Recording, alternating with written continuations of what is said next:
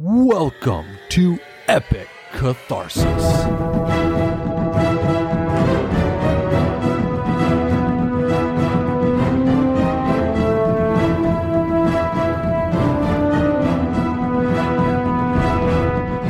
Welcome back to EC, the show where an expert and his in law talk about storytelling do's and don'ts and how they can lead to catharsis. This week, unfortunately, Kelly could not join us, so we have a special guest today, Christina, who's here to talk about some of her opinions and show some of her passion for storytelling. Happy to be here. So, today we're going to talk about the Rising of the Shield Hero, which is an adventure anime. Um, so Rising of the Shield Hero is one of my favorite animes, and I recently rewatched it, so I'm pretty excited to talk about it today. A little bit more specifically, we're going to be talking about Naofumi, the main and uh, main protagonist of the show, which we absolutely fell in love with whenever I saw the show. He's definitely a really interesting character, and I'm excited to kind of delve deeper into who he is and more about the show. So, Rising of the Shield Hero starts off in real world Japan with Naofumi, and he's in the library reading this light novel. And as he's reading this light novel, something weird happens and he gets sucked into Melromarc. The king of Melromarc and some of his underlings have summoned the four cardinal heroes the shield hero, the spear hero, the bow hero, and the sword hero. And so, with all of these heroes, they come together and they're supposed to fight off these waves, and they're supposed to be the the heroes of the land of legend, even though this is like the dream for any author, you know, reader. You're sucked into this fantasy world, but the king and has outside motivations, and he does not like the shield hero. So now you find yourself as Naofumi, the main hero, and everybody hates you. And I think there's a good reason in everybody else's view of why they hate him. So, yes, he starts off automatically with some adversity because nobody really wants him there anyway. Like, why do you need a shield hero? The shield can't fight. No, it's all defense. It's not even offense. And so the king gathers these four heroes into the Great Hall, and he has this group of adventurers there, and he's like, okay, now you have to gather your party. And so these members of, or not necessarily members, these adventurers, they all choose the hero they want. And of course, nobody stands behind Naofumi, so now he doesn't even have a party. And just to be clear, I don't know if we touched on this, but Naofumi is the shield hero, the one that nobody wants. So he gets, you know, sucked into this world where he's he's awestruck of, oh, I'm in this fantasy land. Let's let's see how cool it is. And all of a sudden, nobody wants him except for one person, and that person being the princess, the king's daughter.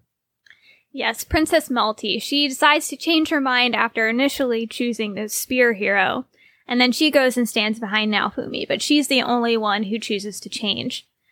So now you start off with these four cardinal heroes, and each of them have at least four members, except for Naofumi, who only has one.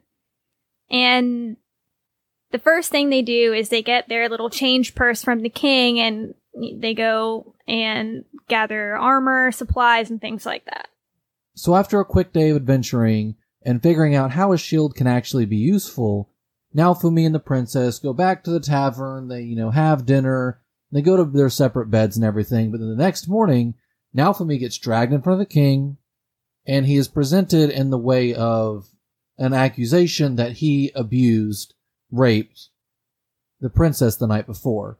Naofumi has no idea what they're talking about. They present evidence, and you come to find out as the viewer that the princess has this look on her face like, you know, I just set you up, you're screwed, Everything is stripped from Naofumi. and this is where our story truly begins. Of this character who goes into this world, who has, you know, just the love for adventure, who wanted to help out. That was actually one of the interesting things I found whenever we were watching this is within the first episode, you get everything kind of set up with how the world works and how things are going on with the heroes. And whenever they're first summoned from the real world into this fantasy world, Naofumi is the first one when they say we want help. he says, sure, let me hear your offer. And all the other heroes, the spear, the sword, and the bow, they immediately say, well, what's in it for us? You should send us back home unless you're going to give us money or prizes or something like that. But Naofumi's first instinct is to help. And that's kind of interesting because we've got this character that we now love because, well, not maybe love yet. It's only been a couple minutes in, but we have an obvious care for him more than the others because he cares for others. And now all of a sudden we're thrown into the character's point of view where everybody hates him. And him and the princess are the only ones that know right now that that is false. So Naofumi, with no option to clear his name because nobody's even letting him speak at this point, kind of assumes the role of the bad guy. He's like, fine, you know what? You want to believe I'm this bad guy? I'll pretend to be this bad guy you think I am. He takes the little change that he has, tosses it at Melty, and then just storms out and has to make his own way. Yeah, so we're we're getting this character who's well the opposite of what we want. We want somebody who's going to be heroic, who wants to save the day, but instead he said, you know, I'm going to be your villain if that's who you want to be. And so we're forced as an audience to to watch him as a as our main protagonist and hero and we have to find a way to root for him. And that's so interesting as a character because most of the time whenever we enjoy characters, like I said, we want the hero. We don't want the villain. And yes, there are characters such as Anakin Skywalker where you find the hero turning into the villain this is one where he just straight up says, I am a hero, but I will be your villain. And he acts like it too. I think the authors or whoever, you know, was producing this show did a really good job of kind of bringing you in and making you so excited for this character. And then all of a sudden you just kind of get your like hopes squashed because all this happens to Naofumi and you really feel that as a viewer. You really feel the betrayal because you wanted him to succeed. You wanted him to be like, yeah, I'm the shield hero and that means something. But then they just kind of strip him of his dignity. And then I think we come to an interesting part because even though he's trying to be more of a villain with the way he's acting, he does finally get somebody in his party, someone who, you know, will go through the rest of his adventures through the season with him. And it's so interesting who he chooses. So he kind of still assuming the role of this villain, he purchases a slave, this sick little slave girl. Which is definitely controversial in its of itself because, I mean, slaves are rough and he doesn't just purchase her and then automatically free her. I mean, it's a little while until he kind of I mean, he definitely treats her well. Like he feeds her meals and stuff, and people are like, "Why are you doing that? Why are you treating your slave like a little bit of a person?" but he still keeps her as a slave and for a few episodes until he decides to free her. Well, he doesn't actually decide to free her. They take her from him because she's a slave and they think that she doesn't want to be with him because he's this awful person. And so there winds up being a duel between Naofumi and the spear hero over the slave girl. And she's like, no, I don't want to be parted from Naofumi. He took care of me. He made me healthy again. But nobody's actually listening to her and what she wants. They're just like, oh, the shield hero, he's this awful person, you know, he is a slave. We gotta stop this. And so we're still stuck here as an audience in the same position that the shield hero is in, in the fact of we understand how good he is and the way that he views the world, but everybody is still pulling him down and it's hard to watch. It's actually kind of rough to watch in a way because you feel what he does in the sense of this betrayal and this, this lack of hope. And I think that's an important aspect of this is that the show keeps constantly dragging you. There's no hope. There's no hope. There's no way for you to get out of the situation. Yet he finds a way always to win. And there's this dark humor to it because, you know, these people who claim that he's this awful person, you know, they're not even trying to listen to the girl they're trying to free. They're not listening to what she wants. They don't even care about her. Well, of course not. She's nothing better than he is. I mean, she's a slave, and to them, he's nothing but, you know, like a devil in a way. And that's where you just get this rage. And so does, you know, Naofumi has this rage and he gets this rage shield. Yeah, so his shield can do little different upgrades and stuff, and one of them is the rage shield, and it's it's interesting because in order obviously for the rage shield to work, he has to put into his rage, which he obviously has been earning or you know finding this hatred throughout the episodes in the season. And so the more that he uses it, the more he gets closer to that evil side that he doesn't actually believe in himself. And even though he's saying that he's a villain, you get this complexity with a character where he has this inner tor- turmoil that you can watch. He says and he acts like he's this evil person, but inside the way he treats people in intimacy, the way that he helps out the little guys. And even though he's saying, yeah, you need to pay me the max amount for my services, he still will go out of his way to help those in need. And so you're seeing this, this internal battle of this guy who wants to still be hopeful in an unhopeful world. Yeah, but you know, nobody believes in him, so why should he believe in himself? But he has to. I mean, that's how you break through that cycle. You have to keep that hopeful side going. And that's where you get this really great bond between Naofumi and Raphtalia, who is his party member. You know, when he gets into this rage and brings out the rage shield, he is it's all consuming and you know, he is rage. But then you get these little voices in the back of your mind like, Naofumi you know, I need you too. You saved me. I'm a member of your party because I want to be. And so she winds up bringing him out of it. And, you know, that kind of starts giving him a little bit of hope, and that hope builds as he gets another party member. Yeah, and he, he keeps growing his friendship and everything. And through all these people that he's slowly getting these small, small relationships with, it's not a bunch of people. I think there's only three or four people that he starts to really get close to. You start to build up and see whenever he's going into his darkest moments, he's drawing on the hope that he's put into these other characters. Because even though he doesn't fully have the hope, he still believes that everybody hates him. He sees that there's no hope in the world, but he's created hope in these other characters. And then once he creates that hope in them, they in turn can show it back to him and he can see the good in himself through them. And that to me is, that's the great part of a good character is somebody who can change the lives of others for better and then still have that impactful change in himself. Yeah, because while he can't speak for himself, his actions speak for him. And these actions are truly part of the catharsis. They help bring out and show what the little things that he does, the little ways that he helps, you know, the, the old people of society through the, their struggles and the, the gentleness that he has with people individually even though he has some rough edges, but I mean, the world is treating him badly. And you know, the ironic thing is, he winds up cleaning up the other heroes' messes. Yeah, I mean, everybody else, and you know, they're all the other heroes say that they do these great things for the towns. They they planted, you know, some seeds for a village that was starving, and they they killed a monster and stuff. But these they the, don't they don't take into account the repercussions of their actions, and that's what Naofumi has to go back and fix.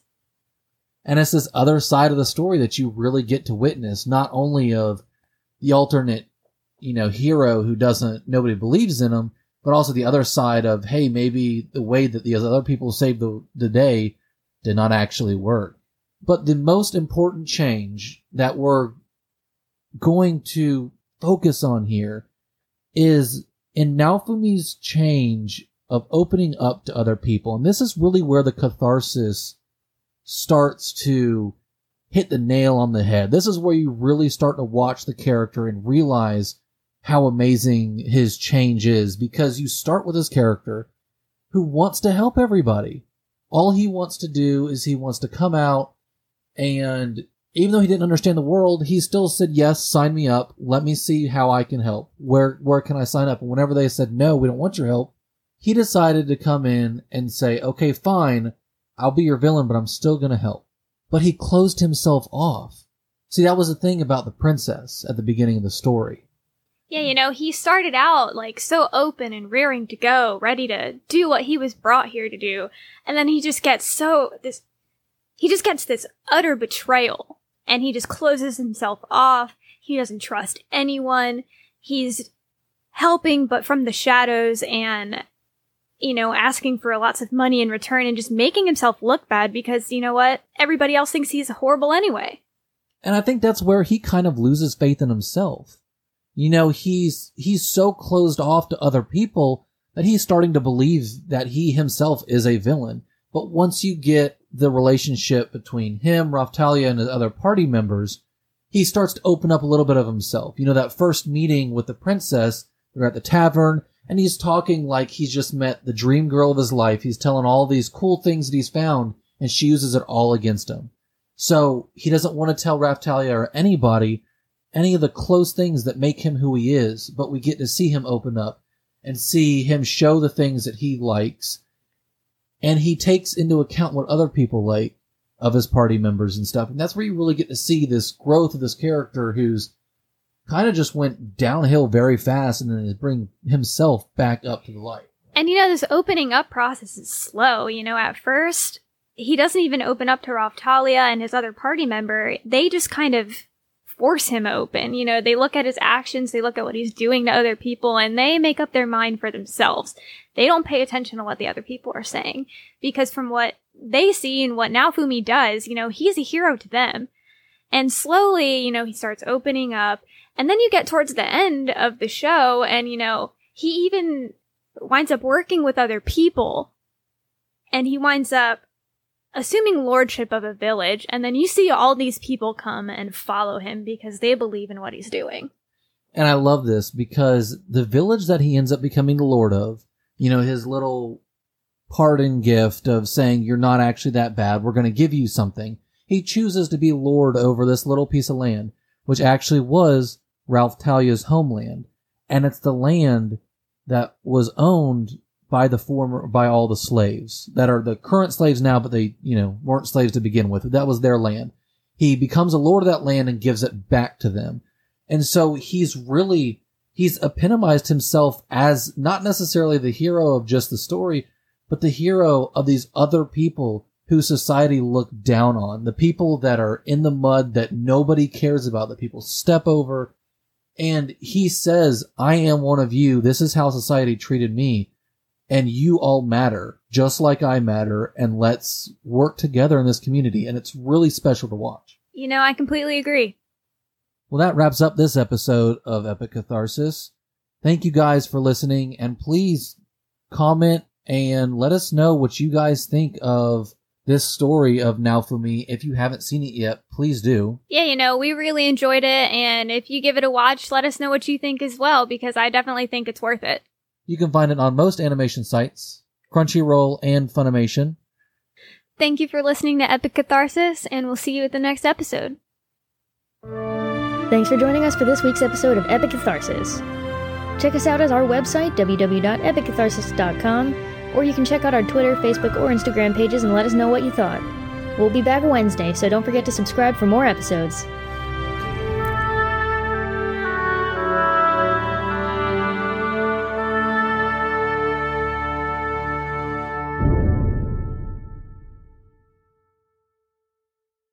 Okay, bye.